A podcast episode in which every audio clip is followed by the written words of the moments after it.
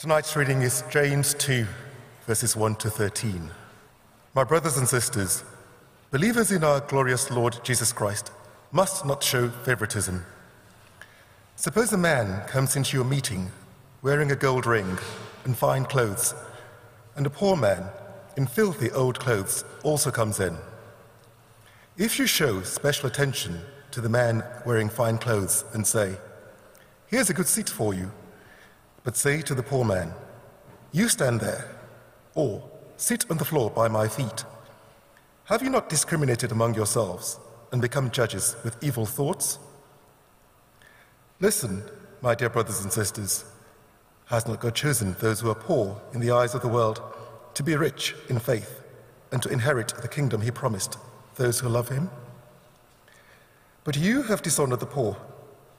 Is it not the rich who are exploiting you? Are they not the ones who are dragging you into court? Are they not the ones who are blaspheming the noble name of him to whom you belong? If you really keep the royal law found in Scripture, love your neighbor as yourself, you are doing right. But if you show favoritism, you sin and are convicted by the law as lawbreakers. For whoever keeps the whole law and yet stumbles at just one point is guilty of breaking all of it. For he who said, You shall not commit adultery, also said, You shall not murder. If you do not commit adultery, but do commit murder, you have become a lawbreaker. Speak and act as those who are going to be judged by the law that gives freedom, because judgment without mercy will be shown to anyone who has not been merciful. Mercy triumphs over judgment. This is God's word. Keep James 2 open and let's pray. Father God, forgive us for the excuses we make. Forgive us for the wickedness that is often in our hearts. And please, Father, by your Spirit, change us so we would love as we have been loved. Amen. Well, James 2 feels an awful long way from lockdown life. I mean, the, the biggest issue today with telling somebody in church, here, sit at my feet, of course, is the breach of social distancing, uh, not the, um, the rudeness that is involved. And most of us, statistically, we're, the, the greater number of us are logging into church rather than turning up live. So we just can't do what James says don't do here. But the action that James prohibits flows from an attitude of heart, and that attitude can be every bit as present in lockdown as in normal life. And so God's Spirit is going to perform heart surgery on us tonight as we consider how we treat, how we think about other people.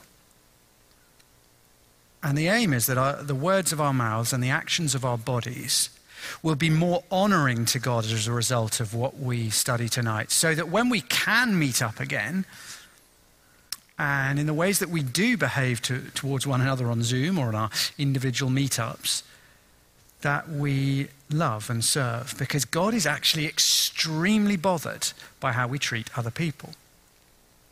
Now, James is uh, writing, as we've seen, to encourage and challenge us that genuine faith in Jesus makes a genuine difference to how you live your daily life. That's what he's, he's really writing to tell us. Look, genuine faith in Jesus makes a genuine difference to the way you live your daily life. The key verse came at the end of chapter 1, verse 22. Do not merely listen to the word and so deceive yourselves. Do what it says. If the book of James had a logo, it would be the Nike logo. Just do it. James says, enough with the excuses, just do it. God has spoken, time to act. And now, as we get into chapter 2, James begins to explore a bit more. What, well, okay, what does it look like to just do it, to put God's word into practice in daily life? And he begins here with how we treat others, and in particular those who are less desirable, shall we say, for whatever reason. And he tells us look, genuine faith loves all people and does not show favoritism. Firstly, don't show favoritism to the rich. God loves the poor and despised. So, verses 1 to 7, verse 1. My brothers and sisters, believers in our glorious Lord Jesus must not show favoritism. Believers in our glorious Lord Jesus Christ must not show favoritism. Literally, must not receive the face. Don't discriminate on the basis of appearances, he says. But why does he say, in particular here, this, this rare phrase, believers in our glorious Lord Jesus Christ must not do this, rather than just believers in Jesus?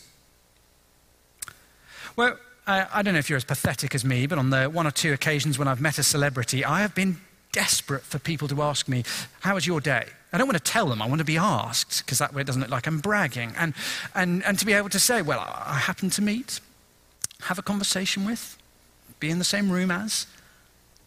Why? I mean, it's, why? Well, because there is that weird sense that if I've been hanging out with somebody impressive, if I've met with someone impressive, if someone impressive has talked to me, then a little bit of that impressiveness, a little bit of the glory has, has kind of rubbed off on me. It's just pathetic. I'm sure you're nothing like that. But, but how utterly pathetic for a Christian think, hang on, you're worried, I think James is saying, about how much glory you get, how, how impressive the person you're speaking to is. You get to hang out with Jesus Christ the whole time, the glorious one, God over all. That's all the glory you could need. Stop worrying about the glory you can get from other humans. And now he gives us a scenario, verse 2. Suppose a man comes into your meeting wearing a gold ring and fine clothes, and a poor man in filthy old clothes also comes in. If you show special attention to the man wearing fine clothes and say, Here's a good seat for you, but say to the poor man, You stand there, or sit on the floor by my feet, have you not discriminated among yourselves and become judges with evil thoughts? This would actually probably pan out rather differently today because the, the phrase a fine suit or fine set of clothes literally means shiny. Now, I think if someone walks into the doors here wearing a shiny suit and covered in gold bling, most of us would probably avoid them and be slightly suspicious of them. But the point applies to us just the same. Do we judge on the basis of appearances and then treat people differently depending on whether we like what we see or not? It doesn't matter whether it's how wealthy someone is, or, or how trendy their clothes are, or how they speak, or, or how fun they appeared to be. We're all tempted to make a real effort with some people, and with other people, a very warm welcome and hello, and who can I palm them off to? But that's not how Jesus treats people. And do you notice that James says it's evil. You've become judges with evil thoughts, verse 4. Why evil? Not just unloving or immature, but evil. I'm not sure I really got this for a long time because, as part of the majority culture, I think I've probably, by and large, fallen on the quote right side of the discrimination. But when I was a, when I was a young lawyer here at CCM, just after we planted the church, one of my friends was called Jason, and he was a, he was a doctor. We had similar jobs. We went to the same church. We had similar groups of friends. And yet, I've never been stopped and searched. Jason's black. Lost count of the number of times he's been stopped and searched. He's about as physically intimidating as Justin Bieber, but his skin color is wrong. And so, stopped and searched the whole time. Now, most of us think that is really unfair. That is awful. And we're glad that there, there seems to be a sea change in society that this kind of thing needs to this needs to be sorted out. For all the, yeah, the caveats, this needs to change. Well, let's make sure we don't end up sharing that evil by making our own judgments purely on the basis of appearance when people come to church with us. Don't discriminate on the basis of appearance. Now, in verses 5 to 7, uh, James now gives us a theological and then a practical reason for why this is so wrong. A theological and a practical reason. First, he says, to treat a poor person like this is to go against the grain of God's behavior. Verse 5 Listen, my dear brothers and sisters, has not God chosen those who are poor in the eyes of the world to be rich in faith and to inherit the kingdom he promised those who love him? But you have dishonored the poor. Is it not the rich who are exploiting you? Are they not the ones who are dragging you into court? Are they not the ones who are blaspheming the noble name of him to whom you belong? He says, look, first, to treat the poor, and obviously this applies to all, all the different categories of difference, But he goes for the economically different, and let's not pretend that that doesn't factor into our thinking. And he says to treat people like that, well, it, it goes against the grain of God's behavior. It's not that salvation is means tested, no higher rate taxpayers in heaven. It's, James is saying, look, there's a pattern you can observe. God lavishes the riches of his grace so often on the very people the world ignores, oppresses, despises, treats like muck. Now think about it. When God came to choose his people, did he choose mighty Egypt, the most impressive culture of the day? No, he chose their slaves. Paul writes in, in 1 Corinthians 1 26 to 29 Look, few of you Christians, few of us are impressive or noble or wealthy. And today, although Christians are found all around the world, in all strata of society, actually overwhelmingly, Christians are found amongst the poor. The advocacy group uh, Open Doors, in their January 2021 report, they say that 340 million Christians live under persecution or oppression around the world. In Pakistan, Christians are treated as basically third rate citizens. Last July, there was a little bit of a furore when the government there advertised jobs for sewer cleaners. It's foul always and frequently dangerous and quite often fatal work. And the advert said this is not for Muslims, only Christians need apply. And so James asks, why on earth do you cold shoulder the very kinds of people that God seems to go out of his way to bring into his kingdom? Then, secondly, uh, more practically, he says, look, the, in verse 6 and 7, that the wealthy often use their power and position to oppress rather than to bless. Not every wealthy person. He's not making a rule, he's just observing a pattern. That's one actually his readers probably knew well. The oppression of the poor by wealthy landowners in Galilee was so bad in the late 60s AD that there were riots that led to a civil war. And he says, Look, given all of that, given God's, well, the way that God seems so often to reach down, given the way that the, the rich so often mistreat the poor and, and, and therefore bring, bring dishonor on the name of God, then why would you show preference to those people? Now, as I say, the issues that cause each of us to show preference and discrimination will be different.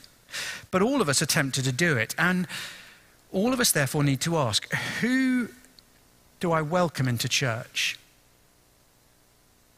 Who do I reach out to when I seek to share the good news of Jesus? Who do I invite into my home? Now, in lockdown, we might feel, well, look, I don't, don't get to do any of those things, really. But they, I guess we should take stock of who do I drop contact with as my world has shrunk? Who do I make an effort to, to, to stay in touch with, to keep up with, to, to have yet another exhausting Zoom with? Who, who gets my effort and who do I quietly, perhaps even unthinkingly, just drop? Just up the road from here, um, in All Souls Langham Place, the, the church really became famous under the, the ministry of John Stott. And at the height of his fame in the 60s and 70s and 80s, he, he, he really drew uh, people from all around the world to come and hear him teach the Bible. A wonderfully godly, humble man, an amazingly powerful Bible teacher. And uh, got to the stage where you'd, you'd, often have on a Sunday this line of, sort of diplomats uh, and foreign bishops and other dignitaries who'd come to London to, to meet, to hear, and then meet the, the great John Stott. And he would be deep in conversation, bent over with a little old lady at the back of church, and just completely blissfully unaware of this line of dignitaries. And some uh, foolish assistant minister would sort of tug him at the sleeve and say, John, there are some rather important people here to see you. And as the story goes, his response tended to be more important than her. She's made in the image of God the Father. God the Son saw fit to shed his blood to save her. God, God the Holy Spirit thinks she's a fitting home for him to dwell in. Who could be more important than her? Oh. Look, the same goes for us. No one has ever walked through the doors of Christchurch Mayfair or logged onto one of our online services who is not made in the image of God. There is no category of person who has ever joined us for whom Jesus has not died and in whom the Holy Spirit does not live. Let's remember that when we make those split second decisions about who's going to get my time and who am I going to just avoid. Now, I have to say, if I'm honest, I'm really, really encouraged by some of you here. Uh, some here who I know have great privileges of wealth and education and social skills, and yet I see you giving time and attention to those who are different, difficult, needy. Uh, not just the first week, but seeking them out the next week, making time to meet up with them, looking after them properly in your DG group. And it really honors God when individuals in the church behave like that. But let's be honest, all of us are tempted to make excuses for why not me, not them, not this Sunday. And when people walk through the door or join our small group on Zoom, we are to look at them and think God has chosen people like this to inherit the kingdom of heaven. God loves people like this. And so should I. Secondly, uh, show mercy to the poor because favoritism breaks the law of love. We get some typical James bluntness now. Verse 8 If you really keep the royal law found in Scripture, love your neighbor as yourself, you're doing right. But if you show favoritism, you sin and are convicted by the law as lawbreakers. Thanks for that, James. Uh, he doesn't sort of sugarcoat it at all, does he? He says, Look, favoritism breaks God's law. It's God's royal law. Love your neighbor. Now, love for others is the royal law. Why? Well, because when King Jesus was asked, What's the most important commandment? Of course, he responded, The first and greatest commandment is this love the Lord your God with all your heart, your mind, your soul, and your strength. And the second is like it love your neighbor as yourself. And favoritism means not loving neighbor. Favoritism is, is loving self. It means I treat others in a way which is basically determined by what I get out of it, if we're honest. You know, I, I get nothing from this person. I find them difficult or awkward or boring or annoying. But that person, oh, I really enjoy talking to people like that. It's easier, it's more fun for me. If I invite that person to the pub after the church, I think we all know it's me who's going to have to buy the drink. But then, well, I imagine they can buy me a drink too.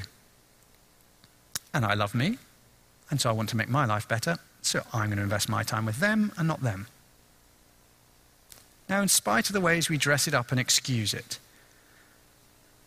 well, you can understand why James calls it evil. It, it, it, views people as either drains to be avoided or resources to be used, instead of seeing them as precious beings made in the image of God to be loved and served and cherished. Now, note he doesn't say to indulge in favoritism is to break one of God's laws. He says it's to become a lawbreaker and explains why in verse 10. For whoever keeps the whole law and yet stumbles at just one point is guilty of breaking all of it. For he who said, You shall not commit adultery, also said, You shall not murder. If you do not commit adultery, but you do commit murder, you have become a lawbreaker. In other words, God's law is not like an exam at school, like this. Um, if anybody can solve this, um, no, don't try. Don't try and note it down. Uh, it's a maths exam. anyway, um, you don't have to take them this year if you've got exams anyway, from what I hear. The, but God's law is not like that. It's not like an exam where if you get 90%, wow, I'm pretty pleased. And frankly, I don't care about the question I got wrong. I got 99%. That's brilliant. It's actually much more like an infection. Uh, imagine, actually doesn't take much imagination, I, I think, for most of us. Uh, you've got a relative who is very vulnerable and is shielding. And so you require that anybody who visits the home has to get a test. And if the test comes positive, you're not coming in. Now, if you break that rule and allow in just one person who's tested positive, well, at that point, it, it doesn't really matter that you kept out the other 99. As soon as you've let in one, you've broken the health, the sanctity, the safety of the house. The purity has been ruined. And it's like that with God's law. You break one law, you have you've broken the law. You are a lawbreaker. It matters. It really matters. Now, the passage uh, finishes with warning and encouragement in verses 12 and 13. And his big point here really is love like you've been loved. I think that's what he wants to tell us love like you've been loved. Look at verse 12. Speak and act as those who are going to be judged by the law that gives freedom, because judgment without mercy will be shown to anyone who has not been merciful. Mercy triumphs over judgment. The big point of verse 12 really is look, God's laws are, are good and life giving, and it actually, as much as a challenge it is, it, it ought to be clear from our lives and our attitudes that we see living God's way as freedom rather than slavery. And then he mentions, of course, mercy at the end. He comes back to mercy. Judgment without mercy will be shown to anyone who has not been merciful, but mercy triumphs over judgment. I think the reason he does that it requires you to look back to the Old Testament and what's a right attitude to the poor, which has been his theme throughout this section. And quite often in the Old Testament passages encouraging a right attitude to the poor, the word mercy is used. So in uh, Zechariah 7 9 to 10, this is what the Lord Almighty says Administer true justice, show mercy and compassion to one another. Do not oppress the widow or the fatherless, the foreigner or the poor. Show mercy. In other words, James is saying, look, show mercy to the poor as those who've been shown mercy by God. And do not expect mercy from God if there is no mercy in your heart to others. He says, Look, think about how God has treated us. He didn't wait for us to come into the building. He went out to find us when we were ignoring him, living selfish lives. And we certainly weren't his kind of people when he welcomed us in. We had nothing to offer him, nothing he needed. He got no status, no reflected glory from hanging out with us. We were far beneath him. And worse still, we were dressed in the foul, sewer stenched rags of our wicked, impure, filthy behavior. But in his mercy, he stooped low, welcomed us in, and cleansed us. That's how we've been treated by God. And this mercy that he talks about here, it is the, the free gift of God's welcome for you and me, but it's also a real power. It's a gift, but it's also a power. In that a genuine encounter with God's mercy, being forgiven our sins, it transforms our hearts so that we start showing mercy to others. And if we won't show mercy to the poor and unloved in this world, it probably shows we haven't recognized our spiritual poverty and neediness before God. And so James's point. If there's no mercy in your heart for others, it probably means you haven't received God's mercy and there should be no confidence on judgment day. But when we do show mercy, well, mercy triumphs over judgment, and that gives you, oh, it just gives you confidence that you're trusting in Christ and you will be okay on judgment day. Not because you do good things, but because they, they show that you've received God's forgiveness. Okay, as we close, two things. Uh, firstly, what if I feel I've been on the receiving end of this kind of behavior, and uh, what about the rest of us?